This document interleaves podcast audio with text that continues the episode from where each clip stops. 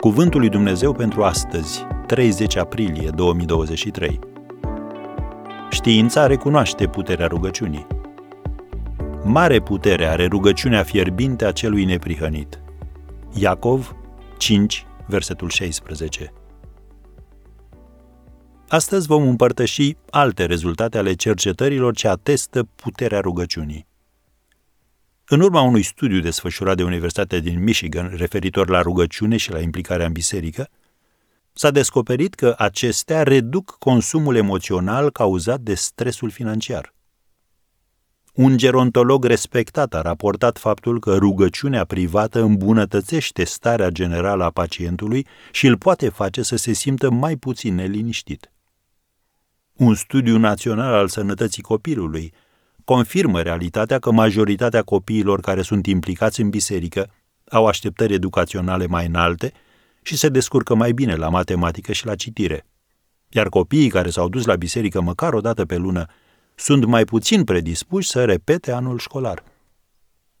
Revista Servicii Psihiatrice citează mai multe studii prin care arată cum convingerile creștine pozitive joacă un rol important în recuperarea persoanelor care au consumat alcool și sau droguri și reduc masiv rata recidivării. Cercetătorii de la Facultatea de Medicină Yale au realizat un studiu pe 2000 de persoane peste 65 de ani și au descoperit că cei care frecventează biserica sunt mai puțin predispuși să-și piardă facultățile mentale la vârste înaintate, inclusiv în anii ulteriori. 6. Mânia produce stresul și îți crește tensiunea arterială. Studiile de la Universitatea de Stat din Ohio confirmă faptul că rugăciunea pentru persoana pe care ești furios îți poate calma mânia și poate determina emoții pozitive, cum ar fi compasiunea.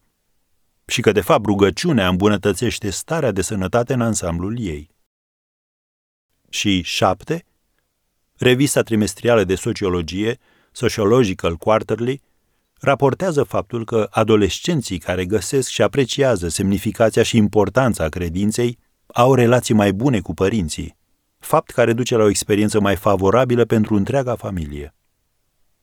Sper că v-am dat indicii care să vă ajute să eliminați orice îndoială cu privire la rugăciune.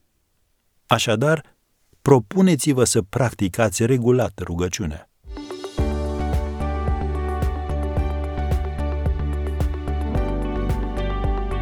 Ați ascultat Cuvântul lui Dumnezeu pentru astăzi, rubrica realizată în colaborare cu Fundația SER România.